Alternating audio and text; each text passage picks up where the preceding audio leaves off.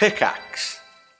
Hi, I'm Daniel, founder of Pretty Litter. Did you know cats tend to hide symptoms of sickness and pain? I learned this the hard way after losing my cat, Gingy. So I created Pretty Litter, a health monitoring litter that helps detect early signs of illness by changing colors, saving you money and potentially your cat's life. Pretty Litter is veterinarian developed, and it's the easiest way to keep tabs on your fur baby's health right at home. Go to prettylitter.com and use code SPOTIFY for 20% off your first order and a free cat toy. Terms and conditions apply. See site for details. When you need mealtime inspiration, it's worth shopping Kroger, where you'll find over 30,000 mouthwatering choices that excite your inner foodie. And no matter what tasty choice you make, you'll enjoy our everyday low prices, plus extra ways to save, like digital coupons worth over $600 each week. You can also save up to $1 off per gallon at the pump with fuel points. More savings and more inspiring flavors make shopping Kroger worth it every time. Kroger, fresh for everyone. Fuel restrictions apply.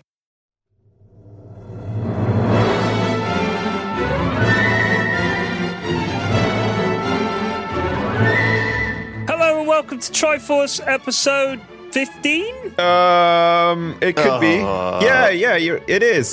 It is. Yes, it is. Yeah, welcome, you're right. Welcome, friends. Good one. Welcome Yeah. back. Hey, welcome to Triforce episode 15, he says with assured confidence. Yeah, yeah. So if, uh, Reassured. if you're a regular listener, of course, episode uh, 14, which went out last week now, um, was the infamous one where all of us were very knowledgeable about Brexit and Bremain.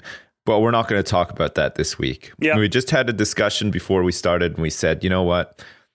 I think we're we're too advanced in what we know about it, and the average Joe just doesn't understand. Like they're not on our level, sort Yeah, of thing. I mean, like Michael So- Gove said, the British people are sick of hearing from experts. So we're experts. We, we're going to shut up about it. We're not going to talk yeah, about yeah, we're going to talk about other stuff. It Like, does feel like a um, big part of the news, but I'm glad dong. we're avoiding it. In other, in yes. By the way, about episode numbers, someone did actually uh, donate Yeah. when I was streaming and ask me not to call one of the episodes 13. 'cause Yeah. they Oh, didn't Oh yeah, I they was get there. triggered. Yeah, I was Yeah, there. they're they're afraid of the number And I- I thirteen. sort of said- Discophobia. Sure. Is that what it's called? Triska, Yeah. triskaidekaphobia. yeah, And um, I forgot and just did it anyway. Yeah. So I maybe Should- yeah. sorry sorry to that guy um, or girl, probably guy. Let's be let's be real. So uh, what has Well, been what does that happening- mean, though? What does that mean? Can we just backtrack a bit? What What do you mean by Well, that? Um, well, I think it, just if we do a quick straw poll of our audience, Yeah. I think a lot of them are gentle, gentlemen. Well, see, this is where I disagree. I think our demographic is definitely 18 to 21 year old, uh, blonde, size eight uh, women. Size right? eight. That sounds tiny. Yeah, It is. I don't yeah, want the. yeah. I don't want this. No skinny bitches. No, no, no. Well, I mean, they're like, yeah, I we guess. want like Pammy's. We want like thirty-five. we to want size eight and a 45 half. year old Yeah, yeah. Baywatch expert. I mean, she's not I'm, not, I'm not being funny. 45, I, I'm 40 now, right? So 45 Yeah. 55. when I when I see girls that are like hot 18 year olds, I'm thinking Yeah. they're too young. They're too young. I mean, I'm an old man now. It's it's Yeah. uh, morally questionable. If I would have I'm the total to add to opposite. their I mean, life. I'm almost as old as you, and I don't think that at all. I'm like, hey, baby, what's up? I mean, I don't, in my mind, I say that. Obviously, in my mind, I mean, I would never, I would never articulate that out outwards because, you know, I'm a horrible recluse, and you know, I feel uncomfortable around other human beings. But uh, in my mind, I'm like fucking Casanova. Like I'm, you know, of course. you know, I'm, I'm hitting it. I mean, what I'm Uh, saying is, I, I'm not, I'm not one of those. I'm not into grannies. You know what I mean? I'm not like, No. I'm not into grannies. No. But I'm saying, like, No. I, I think if you can't appreciate a woman in her 30s or 40s, I think you're looking at them the whole wrong way. And uh, I think beauty is not just about being a hot 18 year old nymphomaniac. You know, I'm saying that there are other flavors to the yeah lady it's spectrum. not all about that but in some ways it is kind of about that at the same time because Sexuality you is very fluid. you know. know, yes You yeah can be attracted to all sorts of things. it is if I'm, Yeah. if I'm feeling uh, Ponies, very fluid. Sounds a animes. little. i mean at the very end of that spectrum there's the the guys that are attracted to feeding um their their loved ones you know like 20 happy meals from mcdonald's Chubby every day chasers, yeah, the and feeders keeping, and, keep, uh, keeping them big yeah, Yeah, that that that's not cool. That's not cool. sanding down like their like leathery chafed skin fragments and stuff like It's a, it's like uh, you know you know the way you know the way when they, when they make foie gras they they force feed those, Oh, no, those ducks please or stop. whatever. I'm wondering if Yeah, they're, well- they're force feeding the ladies to make them the sexual equivalent of foie gras. yeah, maybe. yeah. No, because they sit around, Lewis. They can't get they can't they can't they're not mobile, right? Because they they're fed so much. So their skin chafes big time and gets like all like uh, hard and leathery in spots. And Oh um, it's really important to like with a with a like a huge nail file, you have to like sand I it down really a need bit. to just stop you. Keep on top. From going down this path. It's it's cool. Whatever you're into, yeah. keep it to yourself. Um, That's uh, you know what that is. That is it's so funny. That's like the typical response that people have when they talk about other people's sex lives. Is they're like, whatever you do in the privacy of your bedroom, don't care about it, but just just keep it to yourself. It's like I don't Yeah. want to hear or see your alternative lifestyle. Just keep But- keep but keep it locked again, behind closed doors, should. underground. Go live underground like a mole. And just live there and do what you like, and that's and fine then by feed me. your girlfriend and have sex with her like a mole or whatever, and just just shut up. Just don't want to hear it. I don't want to No. see it or hear it. Just I think you're build a concrete wrong. bunker and live in there, and that's Yeah. fine by me. Well, how fucking generous! Thank you. I can live in a hole now. and Fine, do in what I that like. case, let's have a fucking week where we celebrate it. Let's have Chubby Chase Week, right? It's Oh, it you could be can't after say Gay that. Pride Month, right? It's not And chubby be chase. like an it's a extra week. feeder. It's a And we'll, feeder. like, Well, no, we got to call it nice, something we'll nice. have feeder week. oh They're not god. cool with that. They, we'll have furries week, and then No. there already bronies is week. one. No. it's not official, but we'll there have is a week one. for everyone, okay? All and then th- that way there'll be well, well, because look, you have to like you know say that you're cool with like these these these minorities, even if you're not. what a weird thing to say. It's, why are we? Why are we? Why are we? if you dig Oh that my hole any further, Lewis, you're going to bump into some uh, some people you've Fucking- buried yeah, you're underground. gonna bump into a weird mole What did you man say? Did you feeding say his wife pygmies? KFC and having sex with her. What did you say? Where am I going to dig through to? The fucking mole man place. yeah, a bunch of mole men in a bunker. Oh, Jesus You Christ! told us to keep it to the bedroom. Oh, there I was feeding my wife KFC, and in popped some guy's head. We weren't expecting to see anyone down here some, the bunker, but some skinny asshole. Careful. We should have Skinny Appreciation Week as well. oh You know, it's god, we should have asshole appreciation week as well. Exactly. We don't. We don't big them up nearly enough. Do you, mean know? people who are assholes or actual physical assholes? The anatomical. I think week arsehole. one can be for the people, and Okay. then week two can be for literally assholes, whether they're bleached or like they're just au naturel or whatever. You know, let's Yeah. let's celebrate those things. They work hard.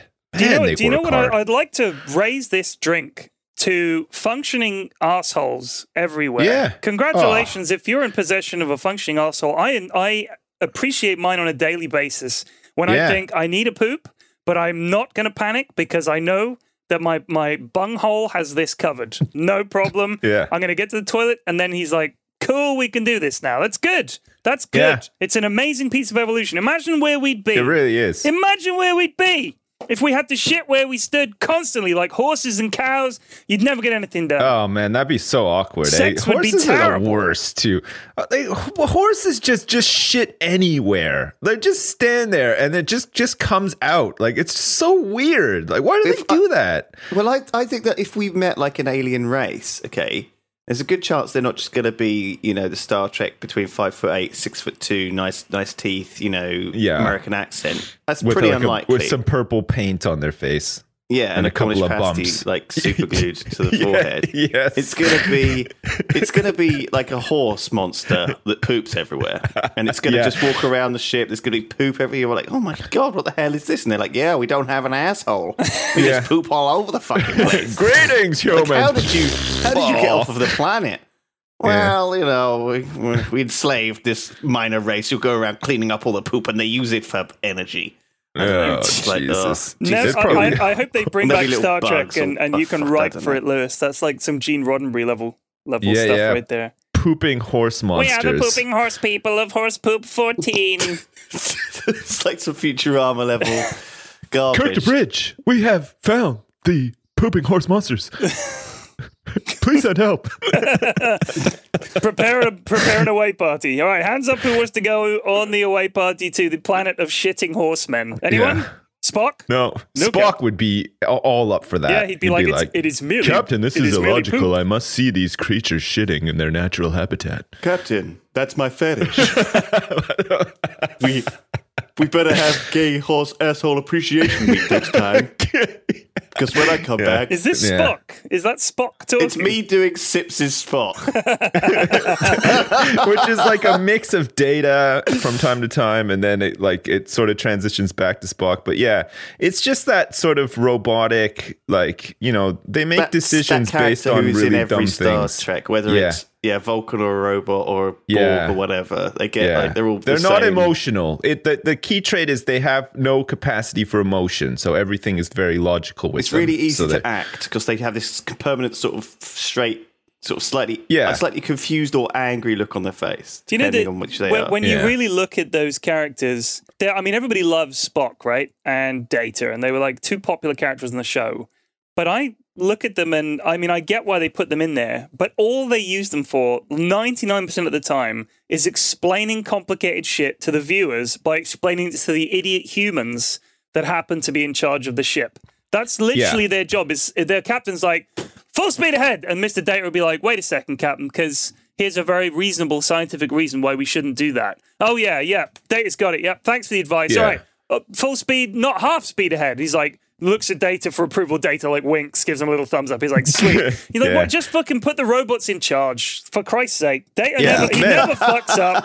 but yeah, but they, occasionally they got to take one for the team as well. They got to go on those tricky away missions by themselves where they're very emotionally charged. Like, um, like for instance, if they came across a race of aliens who um, really took a lot of delight in slaying unicorns, for example, um, I mean, Picard would not be the best man for that job, right? He'd get down there and he'd just be like a blubbering mess. He'd be crying because these people would be like, hello, humans, and just like, you know, slitting a unicorn's throat or whatever. But you send Data down there and he would just do that stupid fucking facial expression he does, you know, where he, Yeah, his sort of like face goes back a bit. Yeah, and his eyes like open a little bit or whatever Yeah peculiar. These people seem to be slaying unicorns. Hmm. And then he has to like check check his receptors or whatever and stuff. But he'd be able to, you know, he'd be able to like put a, a really good trip report together. Uh, and present it back to the board and to Picard and stuff in in a fashion where Picard wouldn't get too upset Yeah, because maybe. he of course loves horses. So and um and any sort of um creature that's related to a horse. If- so like, but the thing is, Data is always going to uphold the fucking first directive or the prime directive, right? Data is the, Yeah. the guy. If you program Data, don't fuck up the prime directive. He's going to be like, cool, and he's going to have the perfect logic, like Spock did. Like Yeah. well, these are the guys. If if Starfleet was real, they would never put Kirk in charge of a ship. In a heartbeat, they would say, "Get Spock." Get Spock. He Yeah. can do the exploration because he's the guy who's going to meet them shooter. and go, it's not logical. We wouldn't do it. Prime directive, y'all, which makes sense. We got to be ch- chill about this. We can't fuck with the oh unicorn fuck's guys. sake! I mean, Yeah, I have a real problem with prime directive. the Vulcans is in Star Trek. Okay, it's almost like like the, the you know every like the holodeck. Okay, the holodeck is a liability. You know, It is, waiting to yeah. happen. It's it's uh, gone wrong so many times. So many people have almost died. So many times it's almost like fucking destroy the ship. It's Yeah. ridiculous. Okay, it's super dangerous. And Vulcans are the same. They're like bullshit. Like there's always every every sort of seventh or eighth episode, someone there's some medical illness or some bullshit that's going on with someone where they've gone crazy for some reason, and Yeah. medical science is is at a loss. Okay, they're like, oh, all the, their brain chemistry's all scrambled. What are we going to do? We can't. The, the neural stimulator's not working, and the Vulcan is like, step aside. How about we try a mind meld? It's like, no, mind melds are universally. Now is not trash. the time for a mind meld. Jeez. For fuck's sake, what is it with you guys and fucking mind melds? You're obsessed with them. It's, I, Yeah. I suggest we try a mind meld. No, is that your only fucking suggestion?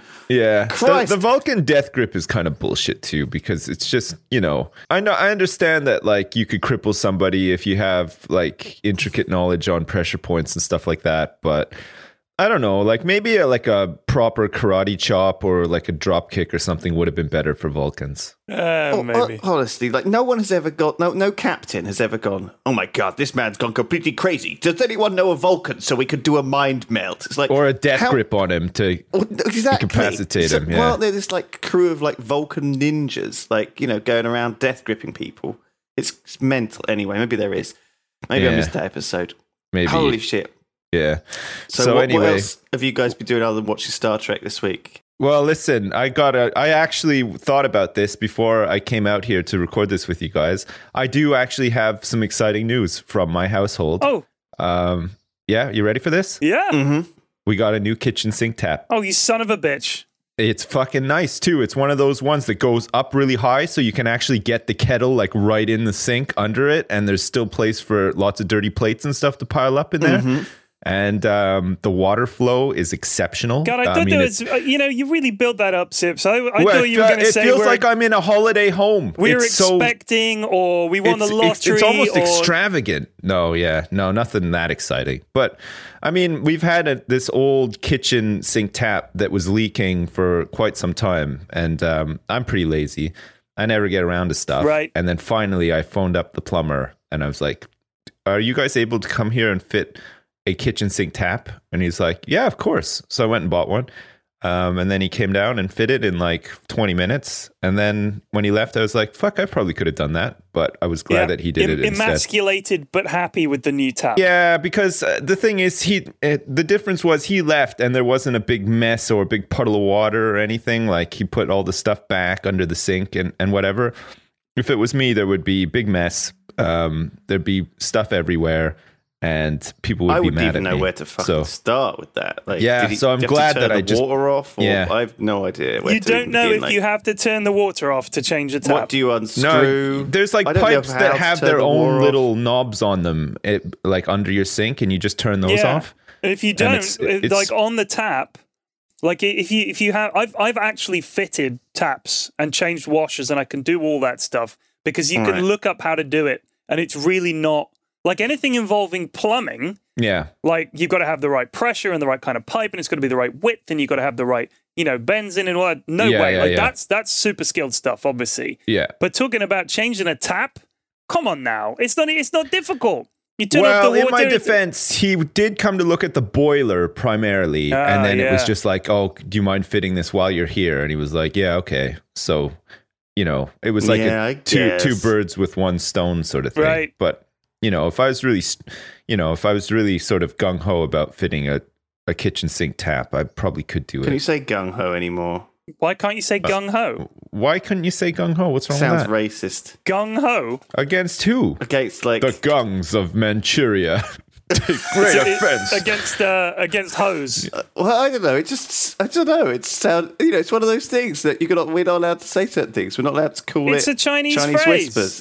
It it's the, is? It's the Yeah. um, nice. It's a it's a an anglicized pronunciation of, and forgive me here, Chinese speakers, gong ho, which is also sometimes anglicized as kung ho. I'm trying my best here. There was, I'm pretty sure that there was a GI Joe figure um, named Gung Ho. Let's have so a look. there's that as well. I'm pretty sure there was actually. I think yeah. Or did they- or did- he was the dude. He looked a bit like Blaine from Predator, with the he had Yes. the flat hat, big burly guy, massive Yeah. gun.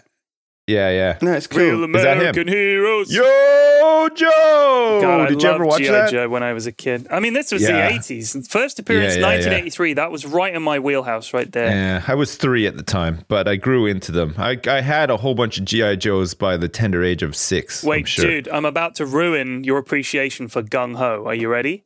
Yeah. Mm-hmm. Gung Ho's real name is Etienne R. Lafitte. Oh, that doesn't ruin it. That makes him. does. It's it's kind of like Thierry Henry. Yeah, you but know? no I'm, guy I'm called like that's Etienne cool. R. Lafitte is going to be like, Je suis Gung Ho, let's go, and jump over the top. He's going to be like, maybe we should go and have a cup of coffee first. eh, eh, eh, les garçons, je suis gung ho. Allez, Gung Ho, oui, avec moi. No, he lo- he lost his French accent and he became more like the guy who cuts himself shaving Oh, in The Predator. Wait, he's Cajun. He's Cajun. Oh, I see. The good kind Even- of uh, Etienne Yeah, Lafitte. yeah. Oh, cool. Etienne Lafitte. From New Orleans. Eventually moved to New Orleans, earning a reputation as a bare knuckle brawler and knife fighter. Joined the Marines at age 18 and was the distinguished honor graduate from Marine Corps Recruit Depot, Parris Island.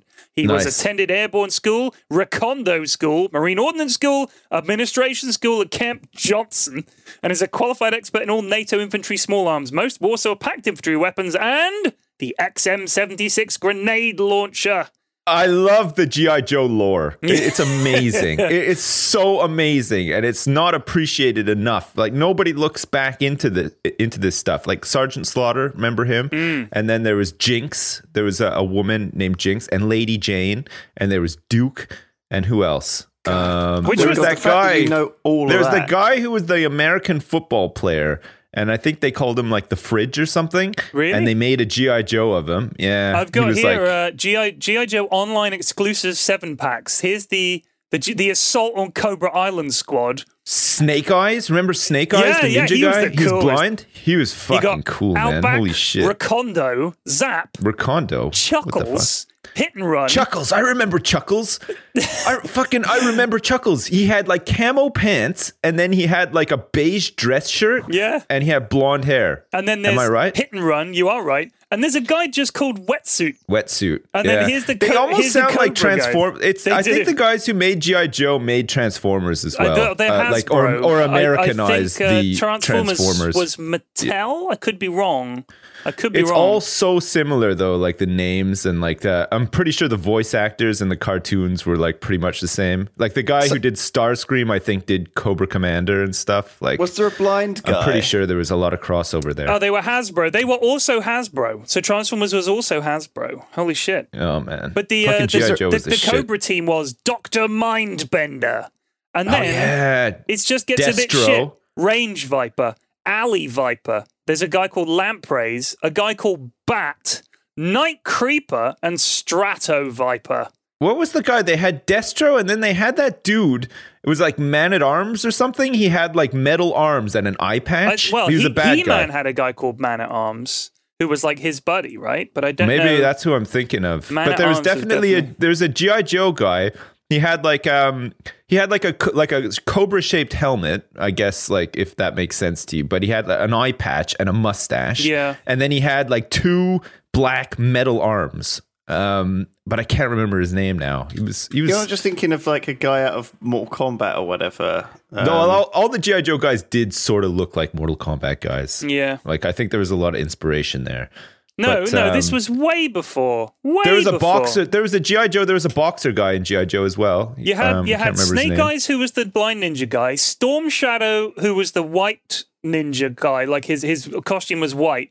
Cobra Commander, who was of course the blue Cobra guy. Destro, Yeah. who was the guy with the metal head. I think. Yeah, that's right. Yeah, And he then- had the silver head. Yeah. Yeah, Scarlett, Duke, uh, Duke. Flint.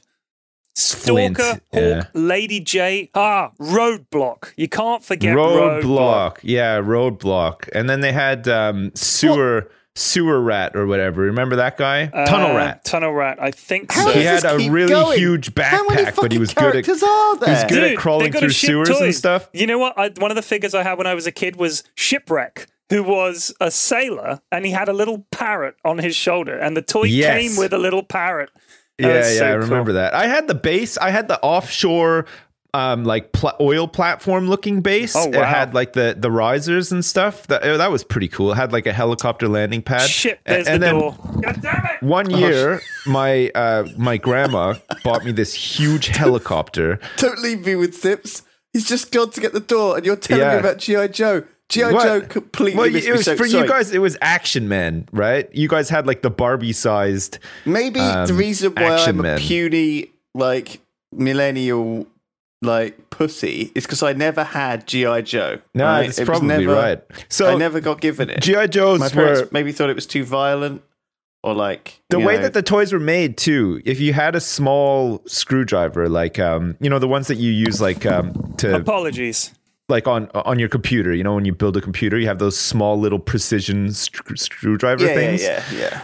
So if you had one of those handy, you could unscrew a GI Joe from their back and take them apart, hmm. and they had like little elastics and stuff to like hold them in place. So you could like swap and change them around. So you could put like Tunnel Rat's pants on like Chuckles's body instead and stuff if you wanted to. But people who did that were like kind of weird, and you didn't Chuckles, really. You wanted them to, 1987. to just be pure. You didn't want to have like any weird Pure Sort out of the box Joe. None of this That's mussin. right. No mussin. none of this none of this messing around with the with the gi joes but yeah we had um, we had tons of gi joes when i was smaller and we used to play with them out in it in our front yard right so Yeah. we'd dig trenches Oh, in the yeah. lawn i got in trouble for it and we'd have big wars with them and stuff and it was really fun God, it was great. um, and then every every week, like every Sunday or whatever, everybody would be like super upset because one or two of them would be left in the yard by accident, and then they'd get run over by the lawnmower Yeah. and just like cut into a million pieces. So it just looked like a it was like a horror show out there. There'd just be like little limbs and stuff laying all over the all over the freshly cut grass. But then you know you just get some the more. and Cobra lawnmower, you go. merciless. yeah, they came with like little weapons and everything they too. did. Fuck, they were such good toys. They They, were were, good. awesome. They were good. The weird thing Yeah. about kids shows now compared to kids shows when I was when I was a kid is that now the toys seem to come along. If the show is successful, there'll be some toys to go with it. But Yeah. it does. It felt like like back then it was literally an advert for toys. Like the He-Man show, when you watch it, they were like, "Oh, look, it's a new friend," and uh, you know, this guy is now available in stores. They didn't say it in the show, but they may as well Yeah, have done. It, I, mean, yeah, I mean, all of these things, all of these new characters they introduce, and all of these awful plots they come. It's all just to shift more toys. The thing is, as a kid. Yeah, it sucks that, that they advertise directly to kids like that, but I fucking loved it. And it's not like it was my money. All my parents had to do was say, no, we're not fucking buying you more G.I. Joe toys. You can uh, have a book. And that's up to the. you know what I mean? The parents just have to say, no, you can't have Yeah. the Cobra Island playset. You're going to have to have a book and a jumper. well, we had to wait for like Christmas. Yeah, for- exactly. For, for, big stuff. Like we, I like I we barely got anything throughout the year except for like your birthday or Christmas, and then you'd get a couple of like you know big things to tide you over until the next birthday or Christmas Yeah. sort of thing, and that was it. But and then as you got older, it was games instead, right? Yeah. Like I remember I used to get all of the um like the NES and the and the Super Nintendo Final Fantasy games. Like I'd always get one at Christmas somehow. How old? How Um, old were you even- when when you stopped playing with toys? Because I can remember the occasion very Well- distinctly. I mean, the Hold on thing a is, second. I Hold never, on a second. I never fully stopped though, right? Because I had a brother. Well, I have a brother still, but he was six years younger. Right, so right. As he was coming up, he was getting into like Ghostbusters and Ninja Turtles, and he had all these toys. And I was kind of getting to the age where it's like, no, fuck, you know, toys. Like, I don't want, don't buy me any toys, but I'll, I'll gladly sit here and like play with them with my right, brother, right. sort of thing, because That's they were still kind of cool. sweet, actually. Honestly, that's Fucking look, literally, I can imagine like you two. Like sitting there as, as like babies. I think it's I imagine people like this little bald baby, and I imagine sitting as this little balding baby, right? I can't help it. And you guys are sat there like on your ass, you know, with your legs out in front of you, and you just look at the you look at the GI Joe, and you just said, "Ah, I'm I'm too old. I'm done for this." I'm done with this shit. just like sadly, like miserably, Light like, up a cigarette. I think I'm done with toys.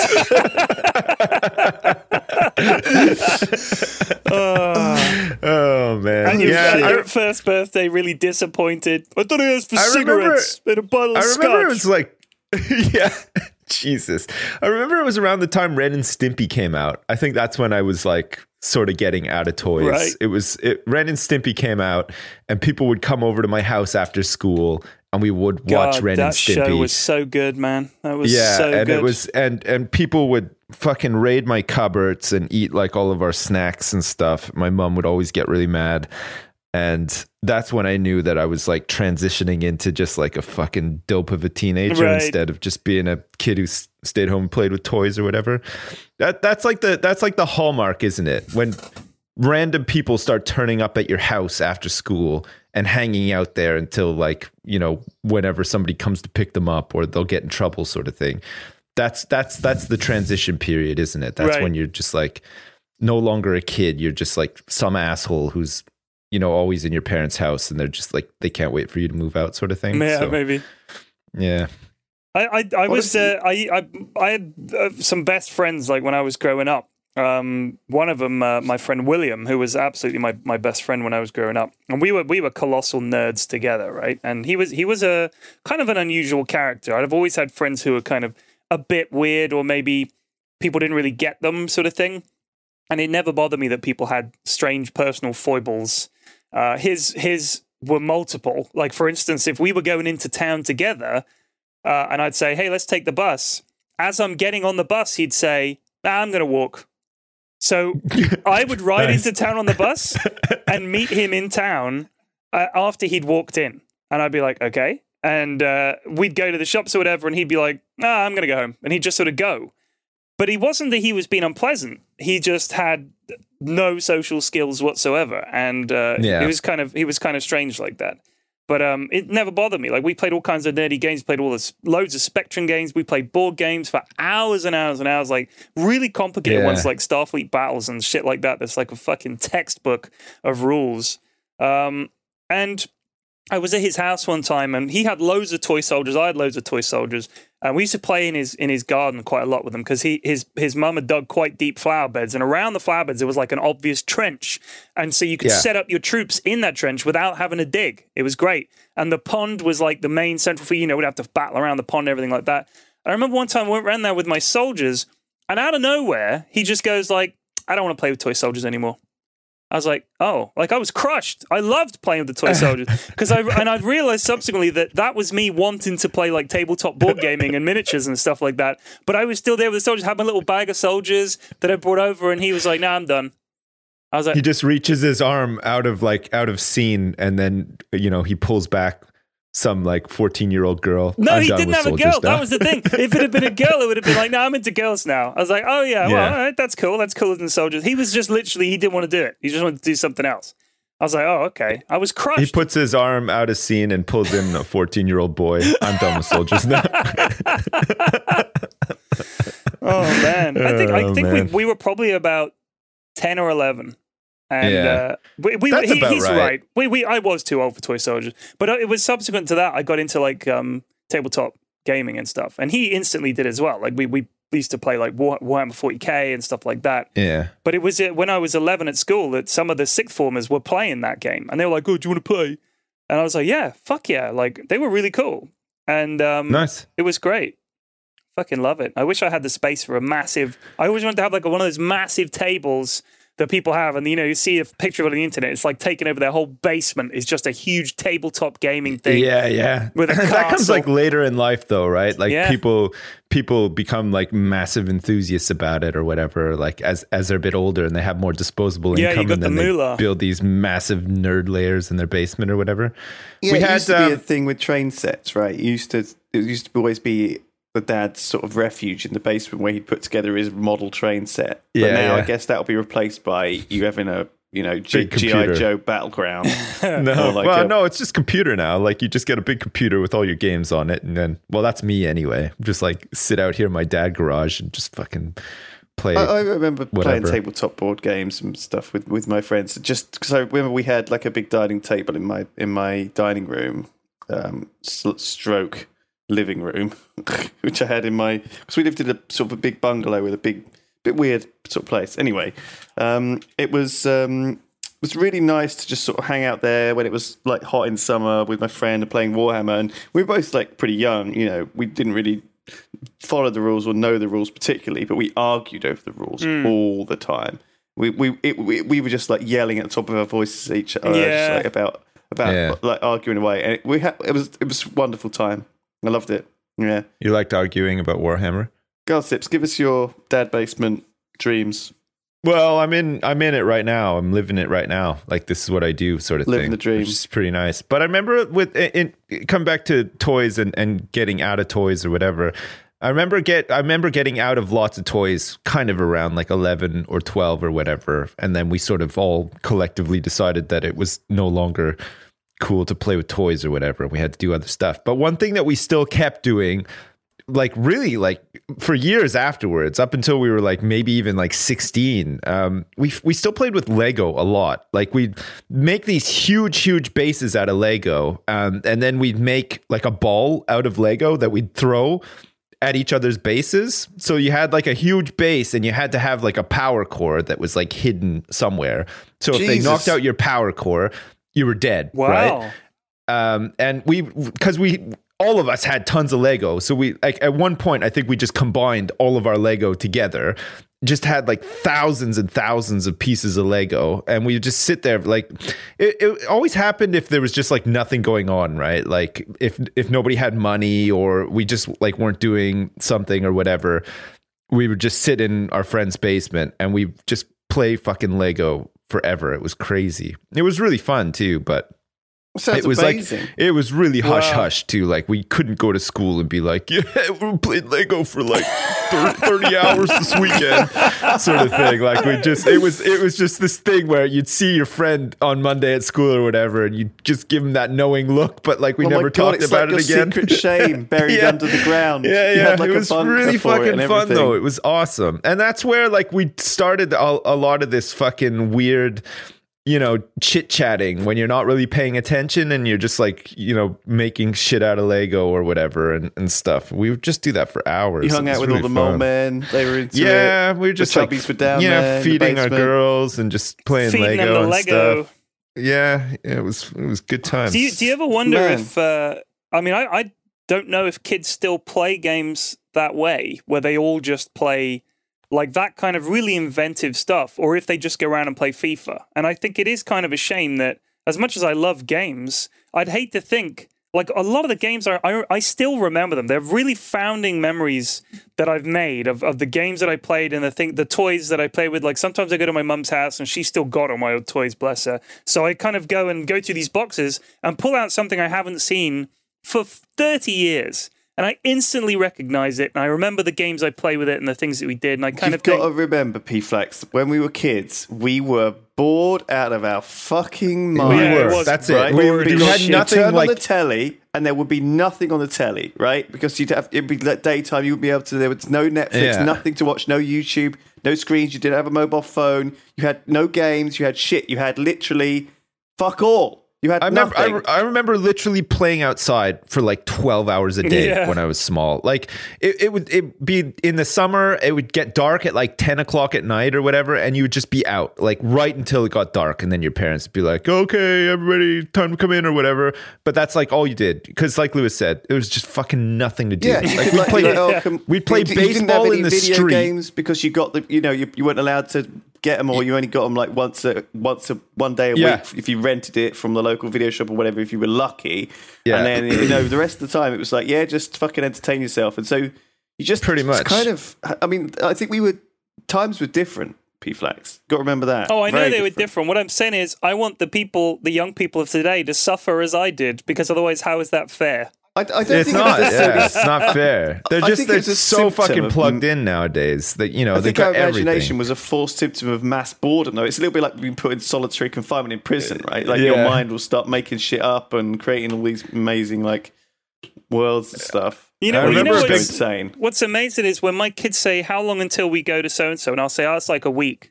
They go a week, and it seems to them like like the longest time. And I I think you're right. Going back to the, the whole boredom thing, a lot of the time, I mean, they have to go to school, and I fucking hated going to school when you were sitting in the lesson, just sitting there, just waiting. And as I got older, I started to really like watch the clock and be thinking, "Oh my god, I just want to go home and play, or I just want to go Yeah. out or go on my bike or be running around and doing something without people telling me to sit down and having to learn about volcanoes and stuff."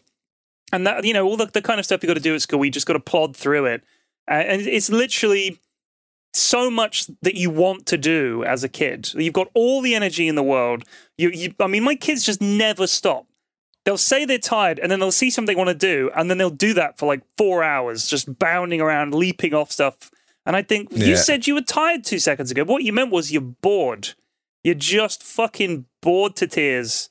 How desperately sad. Yeah, it's the way it is though. Like it's just the way that kids are. Like they just think that they have no they have no concept of like of time really Yeah. kids. You know, like we like we went we went on on vacation uh, last year. Um, we we took my son to Disneyland. This is like months before we even left. I was like, "Hey, guess what? We're going to go to Disneyland." He's like, "Now?" I'm like, no, like we're not going fucking now.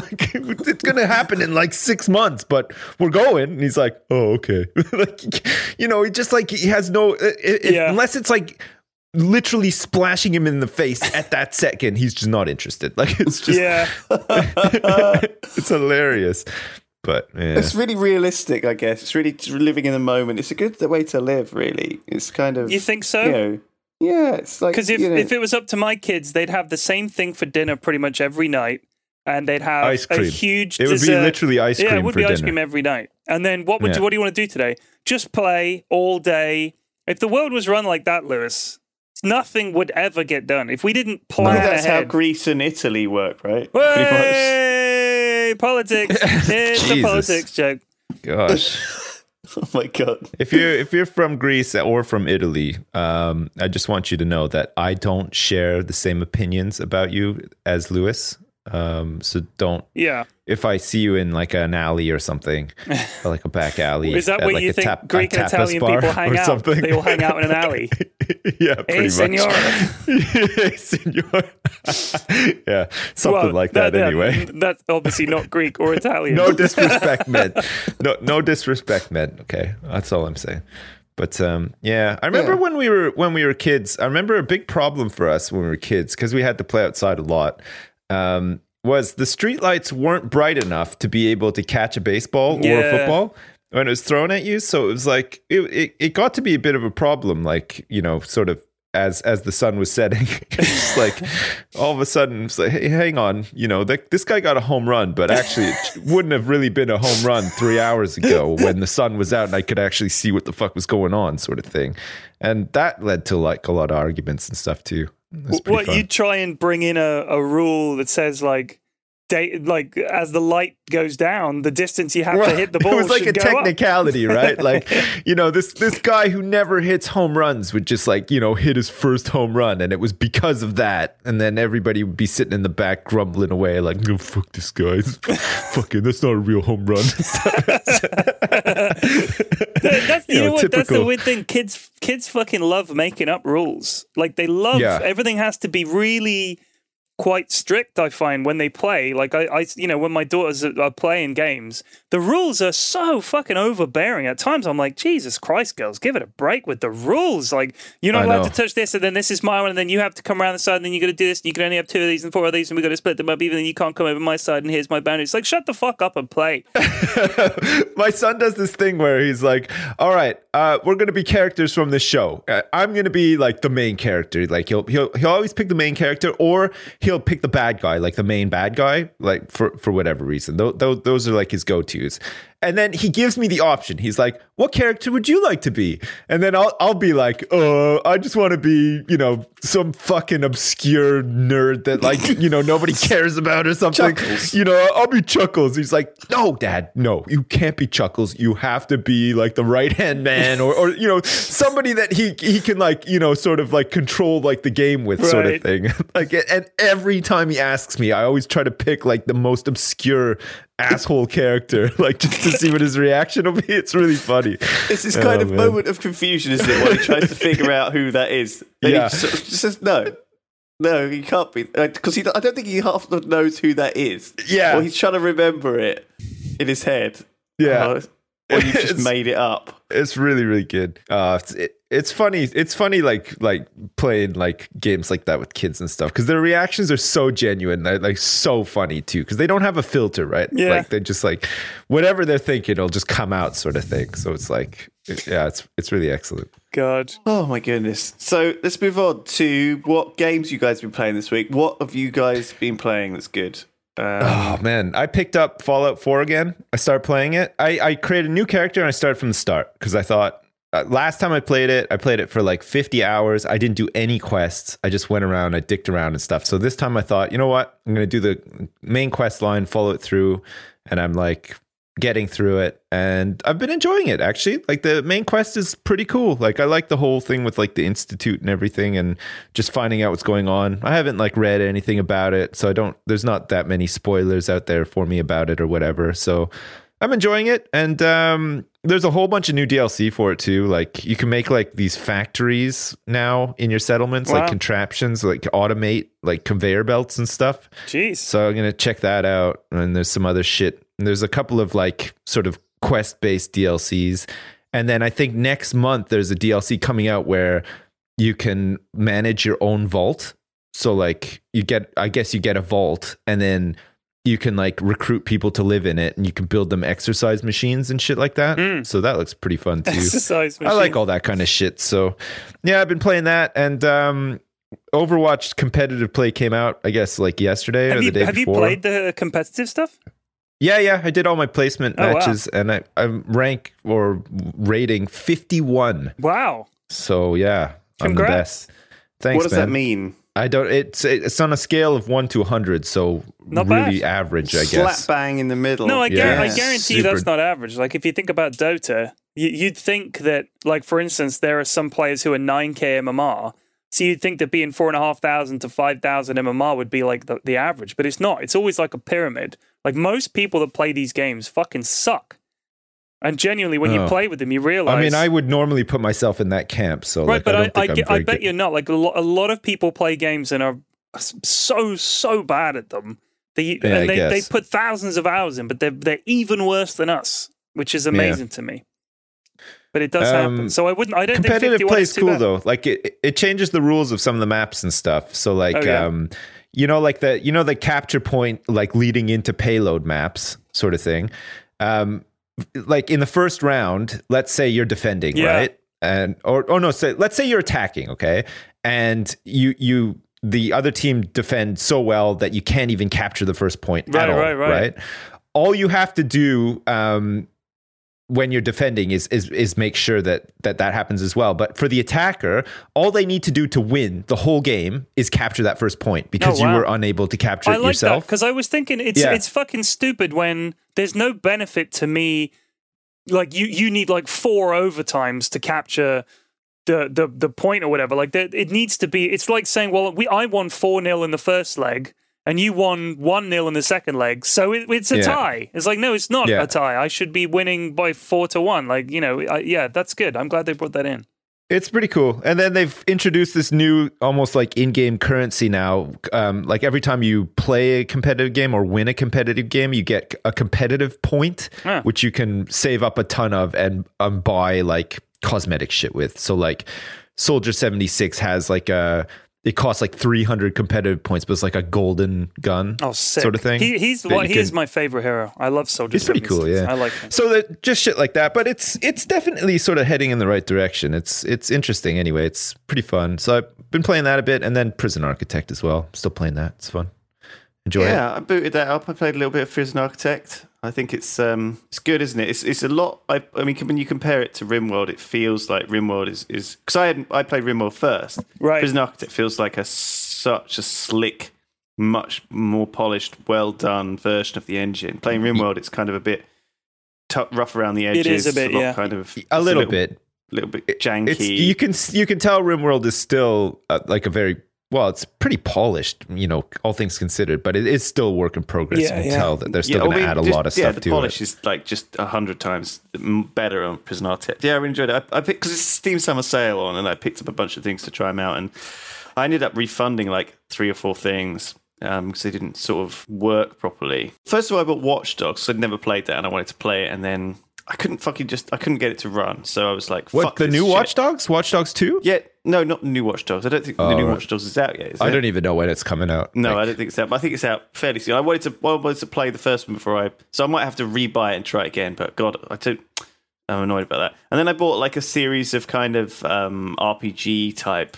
I just fancied like a dungeon crawly roguelike RPG sort of experience for, for, Yeah. for a change. And so I bought a couple of them on Steam and on the Steam sale. And I, oh God, I couldn't. I, I either couldn't get into them or they were a little bit too grindy. But so, but you know, uh, I, I, I, I'm I'm happy. I spent a weekend like trying out a bunch of different games, and you know, I had I had a good time about it. So yeah, I feel Um, like um I feel like recently I've been playing games a lot more naturally cuz like you tend to sort of not do that when you record for YouTube and stuff. Sometimes you're like playing games that you might not necessarily be playing a lot of in your spare time or Right, whatever, right. but I feel like I've got a couple of games now that I'm playing regularly and looking forward to picking back up and playing sort of thing. And I think like having two or three games that you you sort of like, you know, jump around you need like one really grindy game that's like sort of like your overarching game sort of thing. Yeah. So like for me right now that's like Overwatch, something that, you know, the progression's very slow and you just sort of like gather these E points or whatever as as you play and it's like pretty fun, bursty fun or whatever. And then like Fallout and Prison Architect are my more like long brewing games where there's like a story developing and stuff like that. So it's like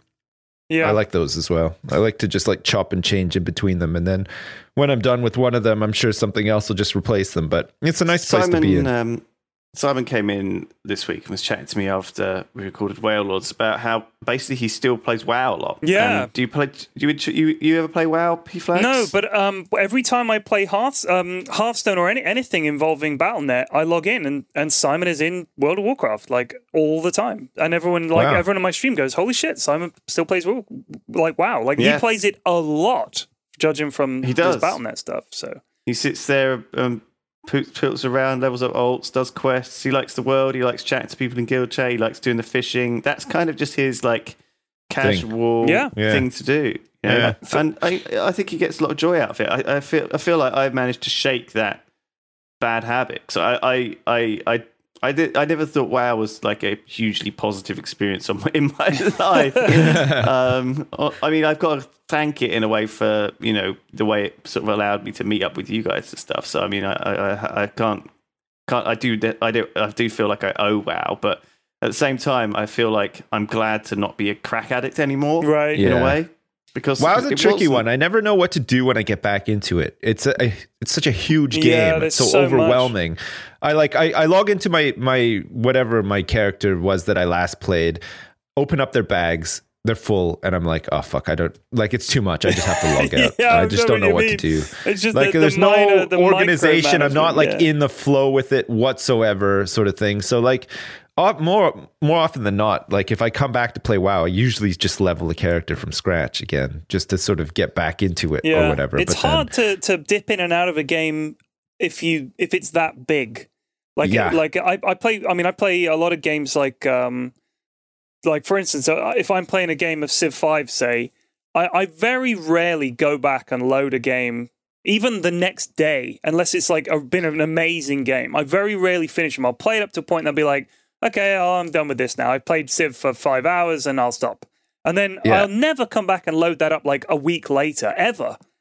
It's No. just, it's like while the experience is going on and you're doing it day to day, it feels like it's fresh in my mind. But the moment I step away, I have no idea what's going on. It's gone. It's Yeah. like, and that kind of makes me realize that a lot of the time when I'm playing games, it's just stuff that's happening and I'm re- responding to it, but there's not really anything being embedded in my head. Whereas when I play, like, for instance, when I play a, a multiplayer game, because I'm playing it with other people, the experience embeds itself in my head more because it's like a shared one. And because we're talking and I remember the conversations and stuff like that. So, like, when I play Dota, there are lots of games of Dota that I still remember really well or plays that, that happen in the game. Whereas with World of Warcraft, I don't really remember much other than I, I seem to remember things like the music I was listening to while I was playing. Like there were certain albums I was listening to at the time, and every time I hear a song or I hear that album, I'll think, "Oh shit, I remember I was uh, playing World of Warcraft uh, when I heard this for the first time." It's like that. Yeah, That kind it's of like a memory trigger. Yeah, that- it's like that a kind certain of stuff. smell that does stuff. To, yeah, there's there are certain elements in life that do that, like the trick that jog your memory from a Yeah. specific time and place. You know, when you were doing Yeah. something. But but the Yeah. game WoW is just itself, such a- it's, it's just so big. There's so much to It it. is. It's a. It's a. It's like a lifestyle game, though, isn't it? It's like it's. It's for a lot of people. It's probably the only game that they play. Yeah. And you know, some people might only play it for an hour a day, and some people might play it for twenty four hours a day or whatever. But like, it's it, it's so big, and it when you leave it and you try to come back to it, it's it's really impossible. I guess that's why expansions are quite good, though, because you you're you're sort of forced to restart because Yeah, there's all this new content. You have to go through it. You have to do all this stuff, and then if you're still really into the game or you want to keep playing, you know, you you you're just there, sort of thing, and it and it's fine. I'm gonna play Legion when it comes out. I'm actually looking forward to it. I don't know how long I'm gonna play it for, but um, it's you know, it's it's weird that a game could be so old and uh, you know been around for such a, w- a long time, and I'm still fairly excited to play it from time to time, sort of thing. Yeah. Like I always somehow gravitate back towards it, even if it's just for two or three weeks or whatever. Like there's definitely things about it that I miss that like I don't think will ever come back. You know, like having a big guild sort of thing and a really like active guild chat and you know raiding regularly with with people and stuff. Like I don't think I'd I'd ever. I don't know. I don't know if the game is like that so much anymore. I guess it is for some people, but I don't know if it is for us. Like, We've changed. The game's changed. Like it is, it is different. The way we experience and enjoy games is different. I think too. Like, Yeah. you know, I, I, I don't know. I have some really good memories in WoW. You know, because obviously everyone, everyone has good memories of like playing games as a kid. You know, I remember I used to work summer holidays in an off license, um, and I would get to like take home. Basically, guys, this is this to all the listeners out there. If you are interested in something, okay, get a job doing that and you'll end up with free that right? So when i worked in an off license i got a lot of free booze okay? Because Yeah. it went out a day or whatever it was getting chucked away. I was like oh i'll take it. So i ended up taking like a crate of archers um home because it was all going out of date. And i literally spent like a whole summer just in the heat you know basically my pants playing wow with the window open like but beautiful sunny day out there but i'm playing wow with drinking just drinking archers every night till i got fucking wasted. Waking up the next day you know going to work sunny day come home play wow and drink archers. It was it was a wonderful happy time of my life. Just a syrupy peachy sugary wow fla- wow flavored mess. Man Nice. i don't know how i climbed out of that hole but mm. i did eventually I mean, there were some wonderful fucking times uh, playing video games. I remember, like from my past. I- yeah, well, some really good experience. I think it was Eve Online was the time that I enjoyed a, a sort of MMO the most. Like I did enjoy WoW, but I def- definitely wasn't in a guild that I liked. Like they were just convenient because they were about the same level as I was, and they were raiding the same things as I was. Like I didn't.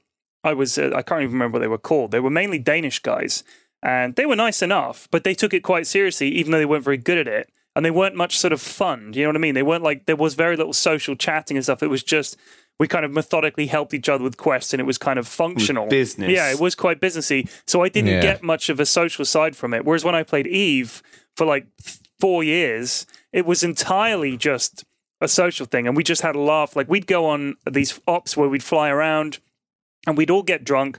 And one time we did a musical op where we flew around, and one guy was playing the trombone, one guy was playing the guitar, and I was singing, and we did sta- uh, "Stairway to Heaven" whilst we were flying into battle. Right, we were doing like this little over the internet, uh, weird acoustic trombone version of "Stairway to Heaven." it was the weirdest thing, but it was so cool. Like I remember thinking how funny it was. Um, and that that was great. Like that was honestly that side of it has always been more fun to me than the MMO grind. Like I don't want to just sit on my own, but I did when I played WoW. I'd sit there on my own and do it, and I remember thinking, "Man, this is fucking boring." But I was kind of just zoned out doing it. It was just like a thing you did. Have sit. Yeah, like it, was weird though. It was just kind of chill, wasn't it? You just like have a movie on or just have some music on or whatever, and you just do this really repetitive thing over and over and over. Yeah. Sort of half pay attention to what was going on, but you kind of knew that like when you were done grinding like that, you would. You know, it would open up the game so that you could do other stuff. Like, Yeah.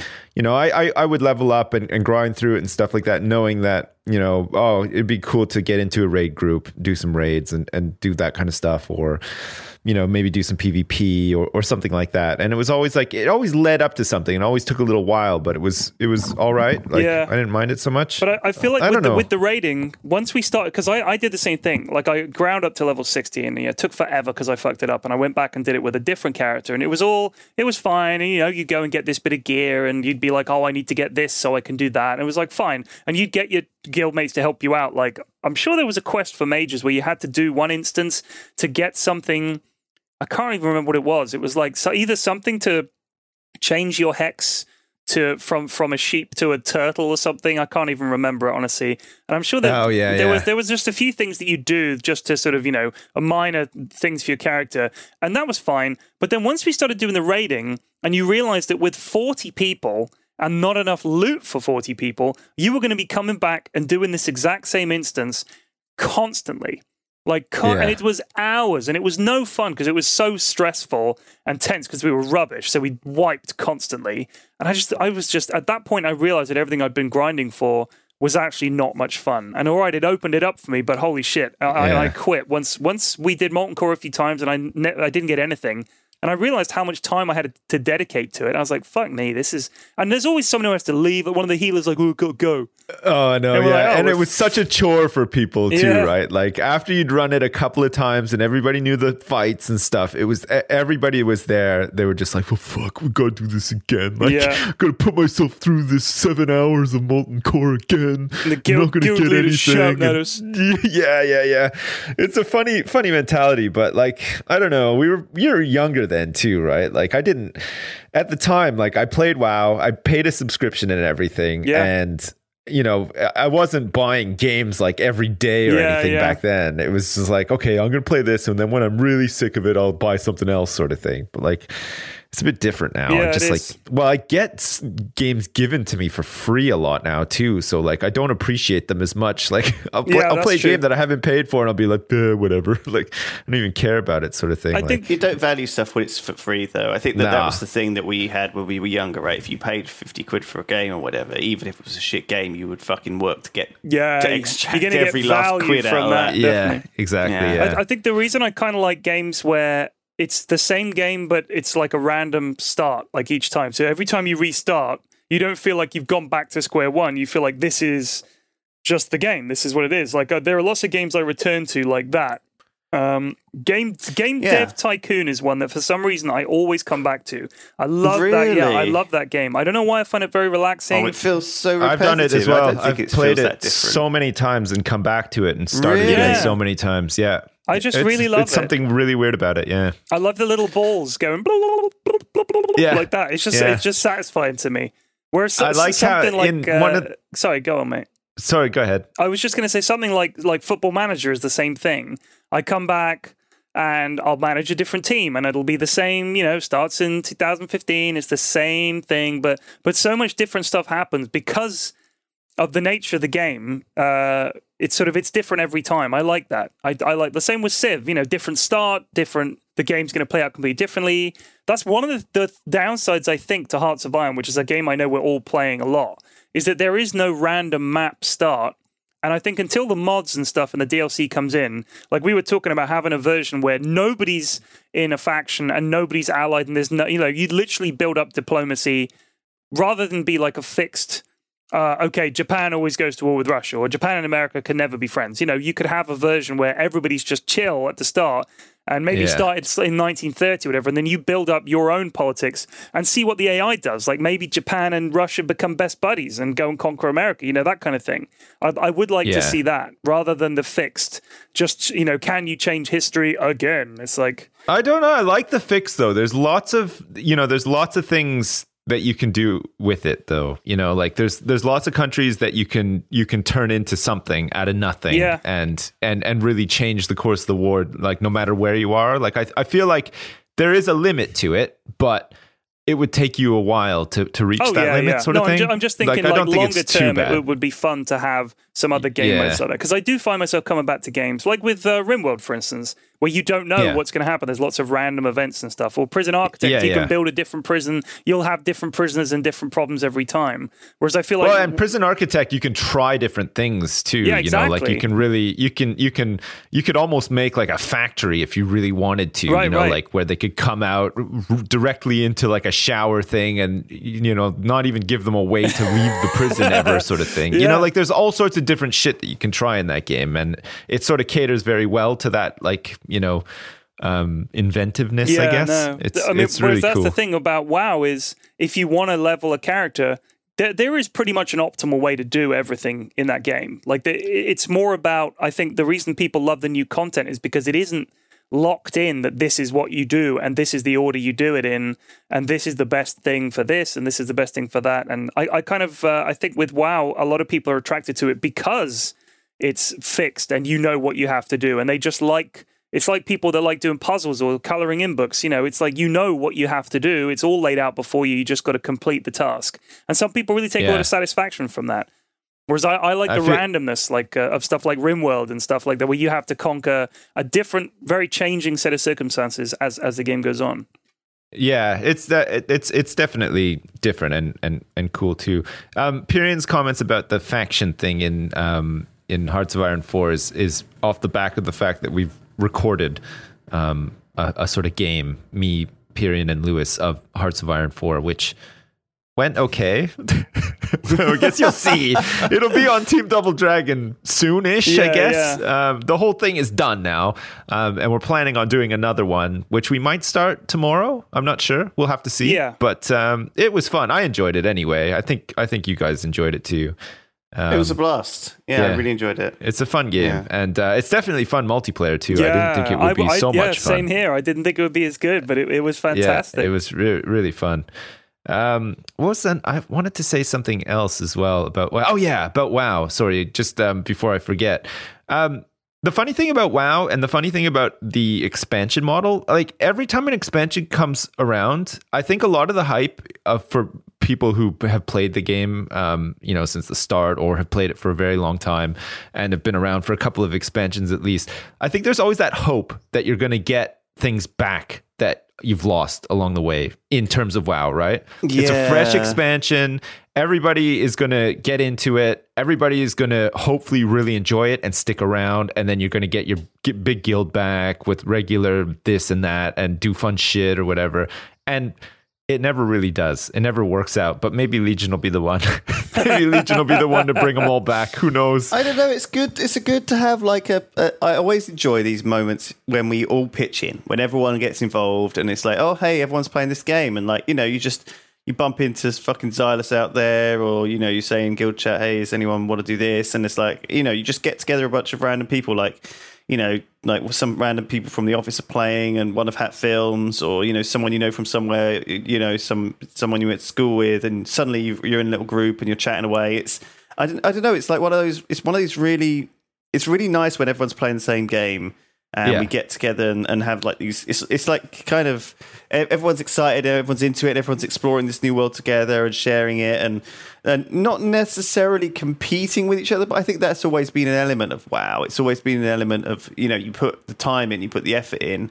And then you can show off to people, you know, other That's people. it. Especially Yeah. when they used to have all that shit. Like I remember doing like the Paladin uh, Epic Mount quest, which was like a real ball ache back in the day because it cost like a lot of gold, which was not as abundant as it is nowadays and stuff. No, and then- had to, remember they like, had you the know, hunter really one as had- well, where you had to do those like stupid kiting. It was a, it was a, a lot of these were a real fiddle, and Yeah. they took you. You know, you needed a couple of mates to take out their time to do it with you. Or, Yeah, you yeah, know, yeah. You needed to like have a lot of resources, which weren't easy to get. You know, you, like it wasn't as as easy as you know back in the day before you could just literally buy gold in the game, which you can now because you just buy a token or whatever and sell it for like ninety thousand gold or whatever. So Yeah, yeah, yeah. You can actually buy gold in the game legit. You know, before gold, You can pay for your before- subscription with it now too. Yeah. I mean, you can play the game and pay for. You can basically make the game free to play if you um, If you play it enough. enough, kind Yeah. of thing. Which is is a nice mechanic in a way, but Yeah. mm, I, I I don't know.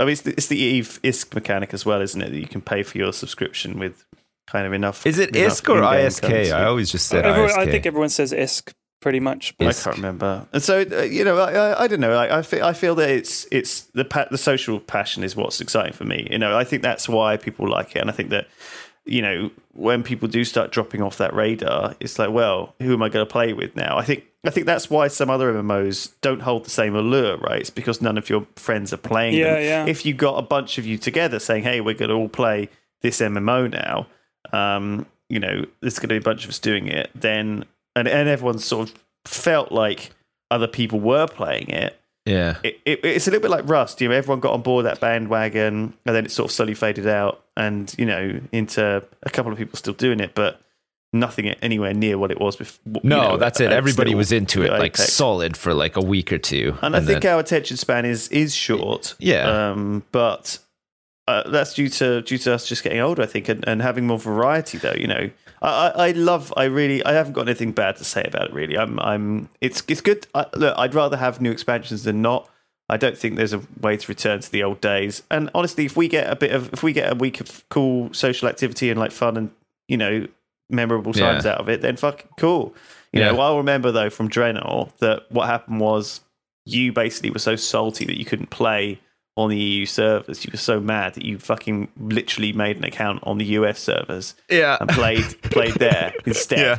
And well, so I could actually log in and play, so it made so sense. So we couldn't play together, which was no. like super annoying. Um, yeah. But you didn't really care, did you? But we and we gave up about the same time as well. Well, yeah, like, we you, played for about two weeks, didn't we? We just like yeah. sort of got got to max level, did a couple of dungeons or whatever, and then Draenor was exciting and and fun at the time, but I don't know. I think as I far as expansions think, oh, go, do I don't think it's going to be remembered weird, as a great one.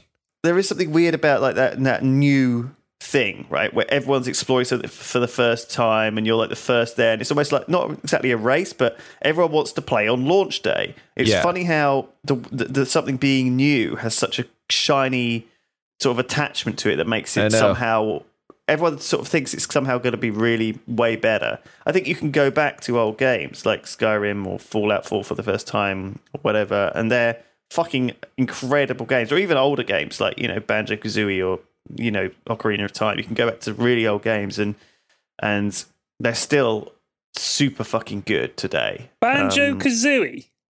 Yeah, I don't even think I ever played Banjo Kazooie to be honest. Man, what a great game! Eh. I don't think I don't think I'd play that now. You wouldn't play that today. No, no. I, I, I honestly, what was it? I, was that originally a PlayStation game? I think so. Yeah. I remember I playing I, it at the time. I mean, these games are super old. Like they're like twenty years old, literally. Um, yeah. Those games, and PlayStation I'm just saying, was what, weird. I guess what I'm like, trying to say is that we, we are we are we are often blinded by the allure of newness um, in our culture. That everyone yeah. thinks that because something is new, it will be some for some reason better, or and and sometimes, you know, that's not necessarily the case. No, um, I guess not. Wow. What a boring chat. No, it's not. Sorry. It's not boring at all. I'm just uh, man. This is like the segment of the podcast where we like we we, we get serious about games because we games are a huge part of what we what we do and how we what we our lives yeah. and they have been forever. And also, we know that and, most of the people watching this play games. Like, uh, so I, I, don't, think it's. Uh, I mean, I think sometimes maybe we don't joke around about uh, games as much. I don't know why, because we all do when we're playing them. But when we're talking uh-huh. about them, I think it's actually something we know quite a lot about. Like, all of us have played a shitload of games, been playing games for years, have seen how they changed. Have you know, we we've been a part of a lot of scenes and stuff. With you know, yeah. So I think it, it's actually something we know stuff about. And I, I well, here's the thing right i think that you can have a lot of fun doing anything with friends right if you know if you if you've just got a bunch of you around you've got a even like a fucking shit game like monopoly you know it can still be a good laugh if you've got the right people around the table um, I guess what I, what I we we play games for a living, and, and that's kind of a weird thing. But one of the one of the things that I've been doing lately very much is playing the games that I really enjoy. You know, like you said, playing Hearts of Iron, playing Civ, playing certain sort of crappy walking simulators with Duncan, playing like these Minecraft mod packs. I've been playing a lot of games that I enjoy. What I haven't been doing really is the other sort of some of the other things that I, I would like to do. So I'd like to I'd like to sort of I'd like to play some Warhammer or, or not Warhammer so much, but I'd like I think one of the things we've looked at is the Judge Dredd miniatures game. Oh yeah. And so it's like a kind of gang based thing. You recruit like some ape men or some fatties or whatever. You make a little gang and you kind of fight with other people's gangs. You know, you have to paint your models and stuff. I want to find a way to to make videos out of that. Yeah. Um, which I'm really not sure how to do, but I really want to do it. I want to do another D and D campaign. Oh, I I'd think love that to that's do that. really fun. I love, I love that. And if you want to be in it, I'd love to have you well, in that. Where, Yeah, where that'd be would, fun, would it have to be something that you did live? Yeah, it's like in Bristol. yeah, we'd have to do it. We'd have to do it in person. That's the difficulty. Okay. difficulty. I mean, if I came down like in the summer, um, the summer, my kids are away for two weeks, and there's Well, sweet. whenever you're thinking of going down, let me know. And Yeah, we I'll could go do down it. That would be awesome. fucking because they're it. they're away for like Okay. two weeks in the summer. And the only thing is, the weekend I need to be back in Bournemouth for just for that one night, and then I'm I've got another week free. So I could even just come down for a bit.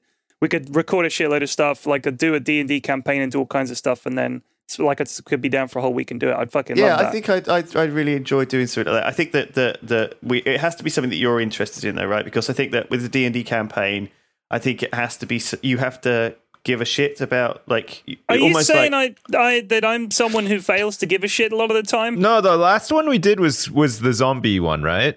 And Yeah. then I'm I not think the next one we should do should be a post-nuclear apocalypse, like kind of like a Fallout sort of thing, you know, coming out of a vault and then you know, just like having an adventure in a wasteland leading up to something. That'd be awesome. here's the thing with D and D, right? I think it's a little bit like a superhero movie if you're not careful, where you can't die. Do you know what I mean? Because it's it would ruin it. It's like you you know you can't watch a Batman film ex- anywhere expecting oh is, is Batman going to die in this bit? Is, is, is he going to is Superman going to die in this bit? You know that there's another film that he can't die that he's going to win that he's going to save the day and it's so predictable that I can't stand it unless you're seven years old. I can't get much pleasure out of, of watching these things and these stories because I read I read so many books. I read so much better story that when it comes to these these these these films or shows where it's it's it's I, I'm not invested at all. I'm like, well, uh, you know, so what? He got out of it in an interesting way, but you know, I knew he was going to get out of it somehow. So you know, it's not. I'm not fucking watching this like t- as a detective novel. How how does he get out of this one? I'm watching it as a. I don't know. I have a problem, and so with D and I have the same problem. Okay, in that I have a problem where these people do these long campaigns where their characters almost are invulnerable, um, and I have I have that because the GM, one of the GM's jobs is to like you know balance it so it's challenging Right, for them, so they feel like they feel like they could die, but they're never actually going to. And I, I know that it's supposed to happen, but I don't like the D and D system a lot. Like I've got a lot of problems with the D and D system. I have a problem with combat. It's really long. It's too dice rolly. People don't know what they're doing. I think that when you get a group together, okay, who know what they're doing, it makes a really good video. The Civ is a good example of this, okay, because we all play Civ Five together, and nowadays we don't. We all kind of know what we're doing, and as a result, it's quite an enjoyable experience for everyone, right? I think that if we were playing Civ Five for the first time, or whenever we just play a brand new game that we're all still learning, Right. It suffers a bit from that. And I Yeah. think the problem with D and D is that when we do D and D and Yogs Quest, sometimes if people we have to keep the rules fairly simple because otherwise, every time we do something, it's like, uh, "Can I do this? Yeah, okay, I'm going to do this. Okay, well, you need to roll a dex to roll. Okay, what's that? Well, look at your character sheet. Okay, what's what's my dex? Sixteen. Okay, what does that mean? He needs you to roll a d20 with minus four. Right, d20. I mean, that pretty four. much Okay, in I a rolled nutshell 12. is our Do you know what I whole thing. Period. It's- so it's incredibly. Much of a ball ache. Okay, whereas what you need to have is people who know the system well enough to say, "Hey, shit, okay, I'm going to shoot this guy. Roll the dice." The way I think there's things you can do is like you can have a time limit on people's turn. They can only take like thirty seconds or whatever. And, but also, if people know the system, um, then they're gonna fucking be like totally. They're, t- they're almost doing. They're playing the game themselves, and the GM is just sort of there on the sidelines. But one of the things we did with the Zombie Yogs Quest, right, was that basically, I think in order to get in, invested in some in a in a D and D campaign, you need to almost be excited yourself to make a character to understand what the world is you're going into, to kind of have a but come with some prep.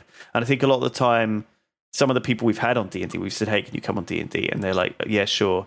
Um, I, I'm not going to prepare anything. I want to come at this. I don't, you know, I, I'll, I'll be okay to RP once I'm there, but give me a character. It's like, well, I, I kind of don't want that. I kind of want you to talk to me about how you want what your character is. I want you to write a little bit of backstory. I want you to have a think, Okay. a, pre- a bit of prep. And I think sometimes, like, I think that makes it better, right? Because then you're more invested, you're more interested. I think High Rollers are really. I don't know if you've watched any of High Rollers. It's um the Sunday D and D stream, yeah, yeah. which Mark Hulmes runs as a GM, and that's very classic D and D, and it's it's it's it's great um, because all the characters kind of love their all the guys love their characters, and you could tell and they're interested. But I feel like there's no there should be there shouldn't be such a safety net Well, yeah, so them. I, mean, you I think Yeah. what, what you're looking for is more of a Game of Thronesy.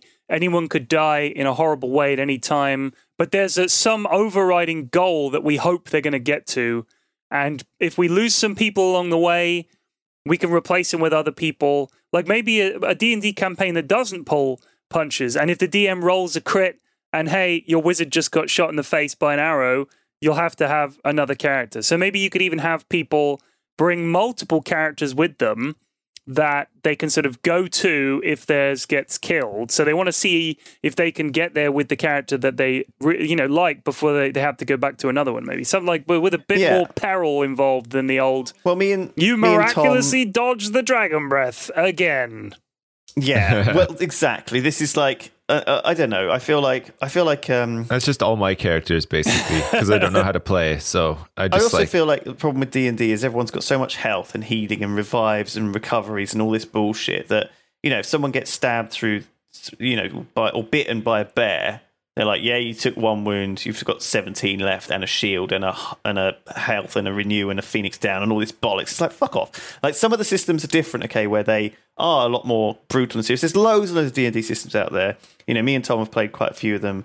And Yogs Quest was this one where we kind of the idea we had was this Left 4 Dead safe room mechanic, right? So if your character was stupid or unlucky or um, naive or got left behind or sacrificed, you decided to sacrifice yourself or do something heroic.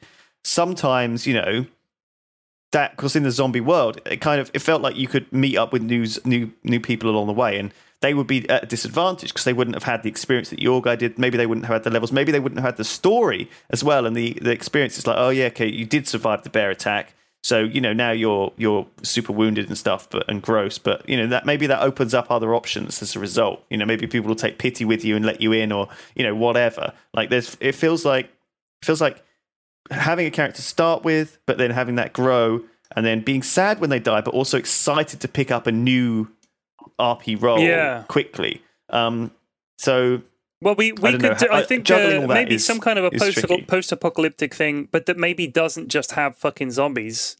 Uh, because it's no, don't worry, we won't do zombies again, and we'll never do zombies Okay. again. I mean, So when we do Yogs played Quest, out. it'll be I'm it'll be a different yeah, setting.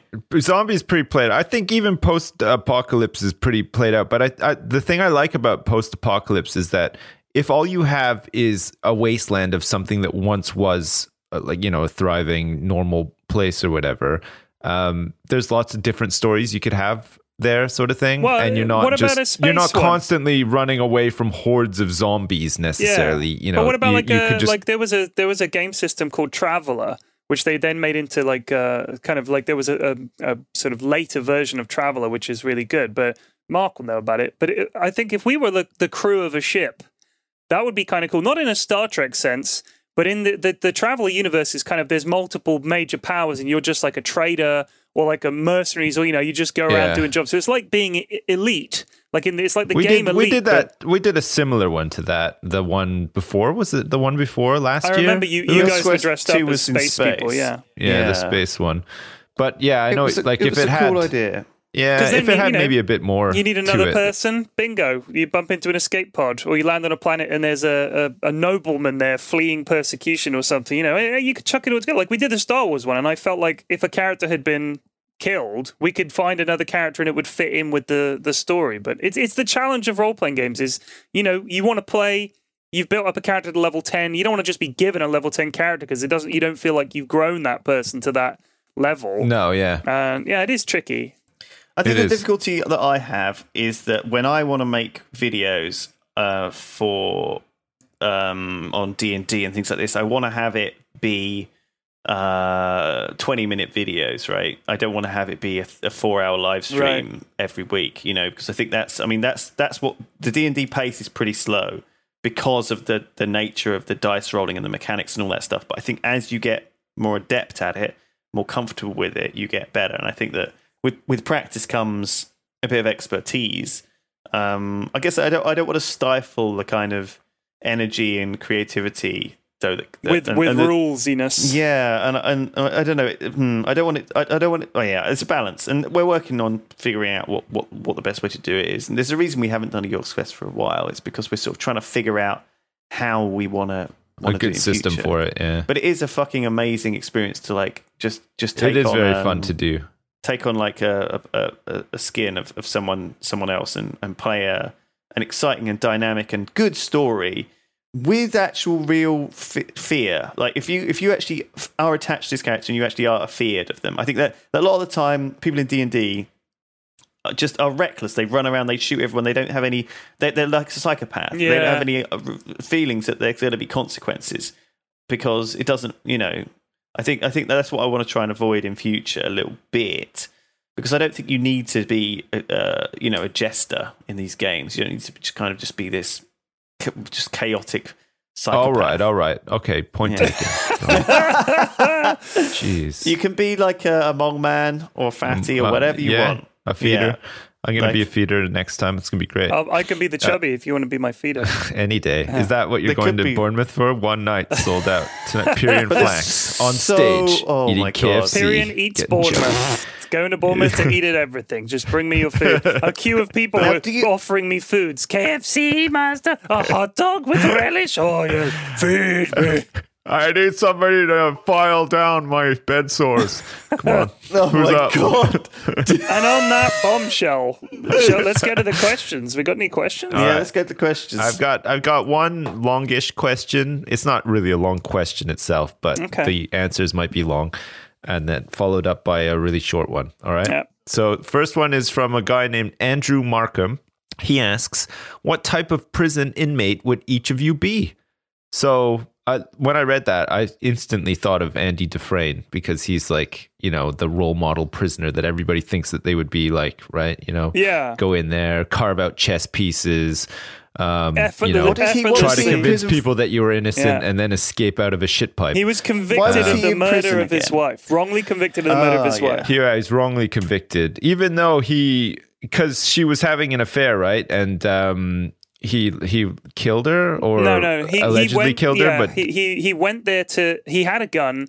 He had something to drink. He went to confront them, and the the, the Yeah. lawyer says like, And she uh, was dead. What were you hoping to do? He goes, I don't know, just scare them maybe. And then he changed his mind, drove home, and went to sleep. And the wake up wakes up the next morning. Of course, his wife and her lover were killed, and then he's wrongly uh, convicted of it and sent down. The thing about right. Andy Dufresne is is that he doesn't change when he's in prison. Like it, prison to him is not a transformative experience. He's the same when he goes in, and he's the same when he comes out. He, ne- he, you know, he never lets it break him. And I think that's the message of the movie: is that you go into prison, and if you're Andy Dufresne about it, you never change. You make you let on that you've been changed, but you've never you never change because he always had this hope. Because remember, they said to him at the start, one of the things that Red says to him is, "Don't trust the hope in here, Andy. Dangerous thing to do. Don't trust, you know."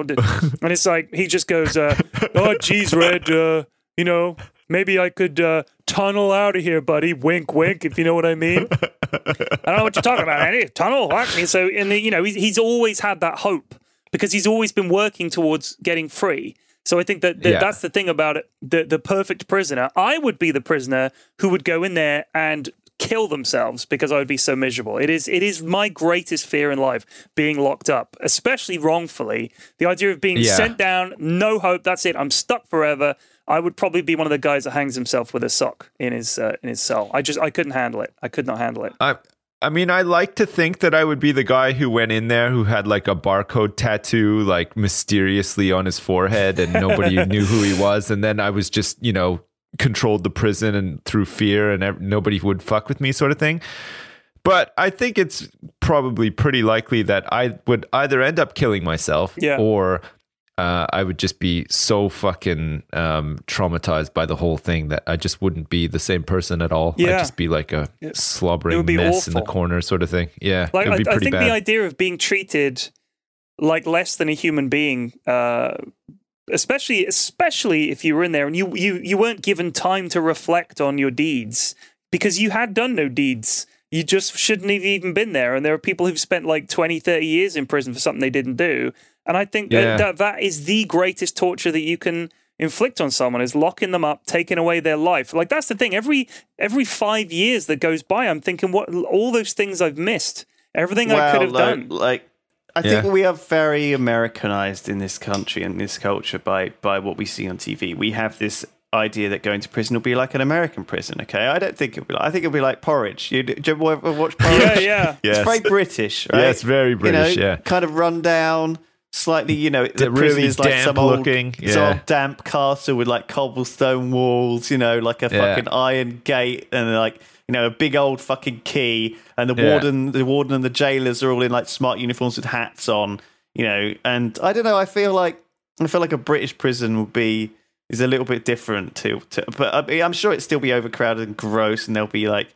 But I, I guess everyone will have English accents in there. You know, all the all the other criminals from other countries will be extradited. Off. You know, Yeah. it will be it'll be a bunch of fucking Brits in there, and you know, I'm sure they they're all gonna like watch the football, and you know, I think it's not gonna be what we think. You know, what we think about it from from American TV. Not that I don't, not that I know, you know, or want to find out either. I think I'd probably be a, a, a fucking piece of meat in there. God, I'd, I'd fucking they'd just snap me. But you know, sexuality is pretty fluid. I could probably get used to it.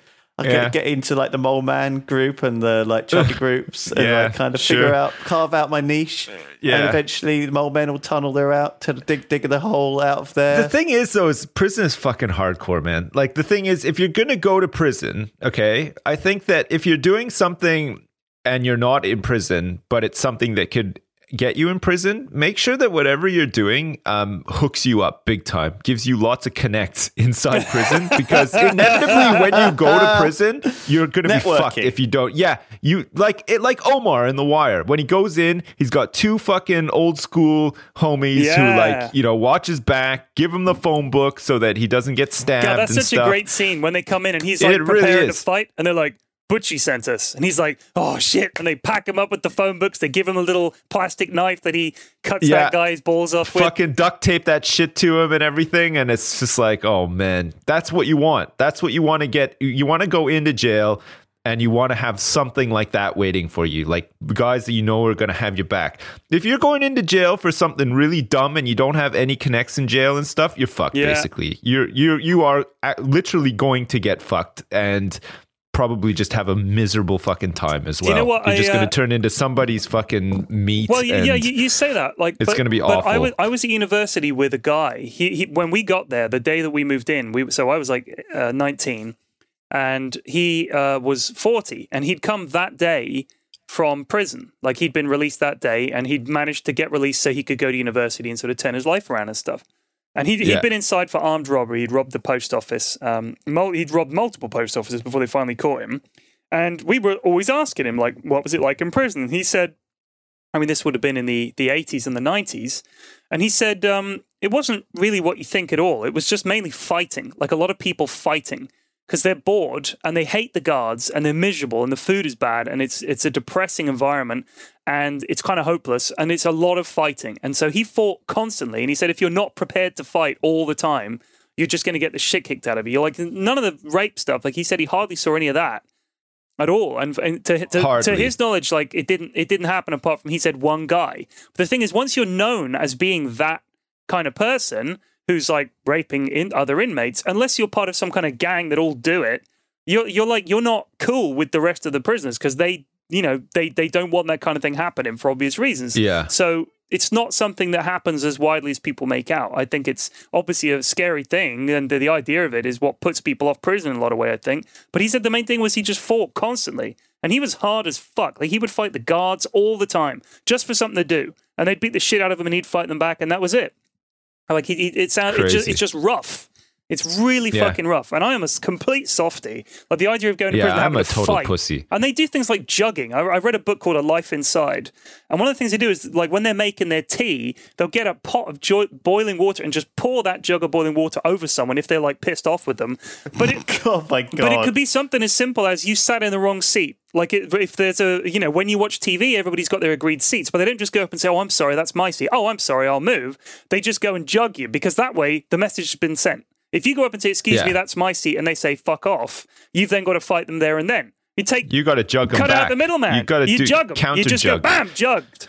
That's my fucking Jug seat. two, jug harder. Yeah, exactly. I jugged you, fool. Get Yeah, jugged. I'm having trouble carrying this 16 gallon jug of boiling water, but I'm gonna jug you, motherfucker. I'm gonna Dead. jug the fuck out of you. yeah, we joke about it, but you know, one day when we're all in jail, because let's face it, we've all done shit um, that we're not at liberty to speak about on here. You know, this we're not going to be going to laughing. be used as evidence. we're not going to be laughing. Let's put Uh, it that Mr. way. Lovett, so when you said you'd done shit, what was that actually referring to? we would like to present evidence that Mr. Lovis did indeed jug his lawyer. Uh, therefore, we motion he remain in prison for the rest of his able life. Please. This is a second degree jugging offense. we got a jugger. we got, a, got a we got jugger. reports of a jugger. It's a That 411 could be jugging name. in progress. you could be like Superman's all arch parties, please nemesis. respond. Bring raincoats. jugger. Repeat. Bring raincoats.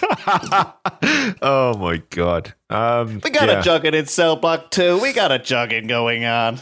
So Please a send in the recap. dogs. Lewis would be fluid with his sexuality. Yep. Uh, I would be crying a lot, and Pyrion would kill I'm- himself. no, Those I'm- are the kind of no, I'm- inmates we I'm, would uh, be. What a fucking horrible I'm question. jugging. I'm jugging Yeah. people. That's it. Day Yeah, one. I'd be the- They're yeah. like, oh hi, work with the prison. I'm like, jugs, bitch, just jugging people. I Straight really enjoyed watching uh, Orange is the New Black. I don't know how realistic that is, Ho- but I enjoyed hopelessly watching unrealistic, I think, but it's a Yeah. good show. I like it. But It's a good Yeah, I show, really but yeah, enjoyed it's it. probably not super realistic. You know what I would love to do?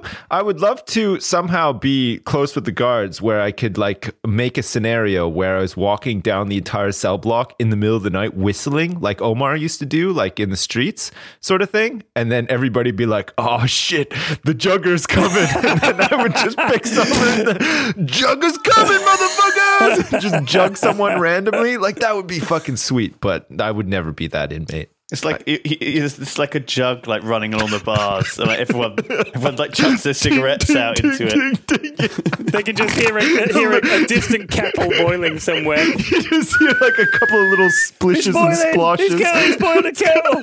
He's gonna jug someone.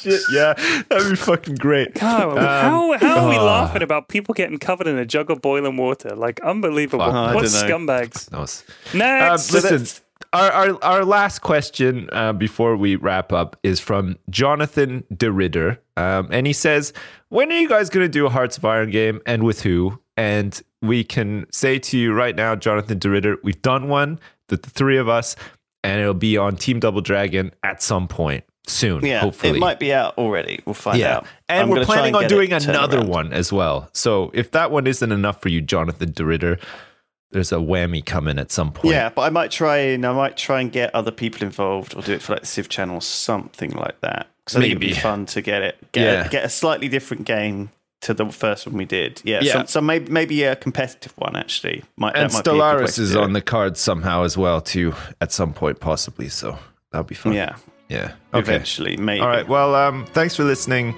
and um you know stay stay Stay strong, folks. frosty and Fight stuff the power. and Peace. fuck yourselves and bye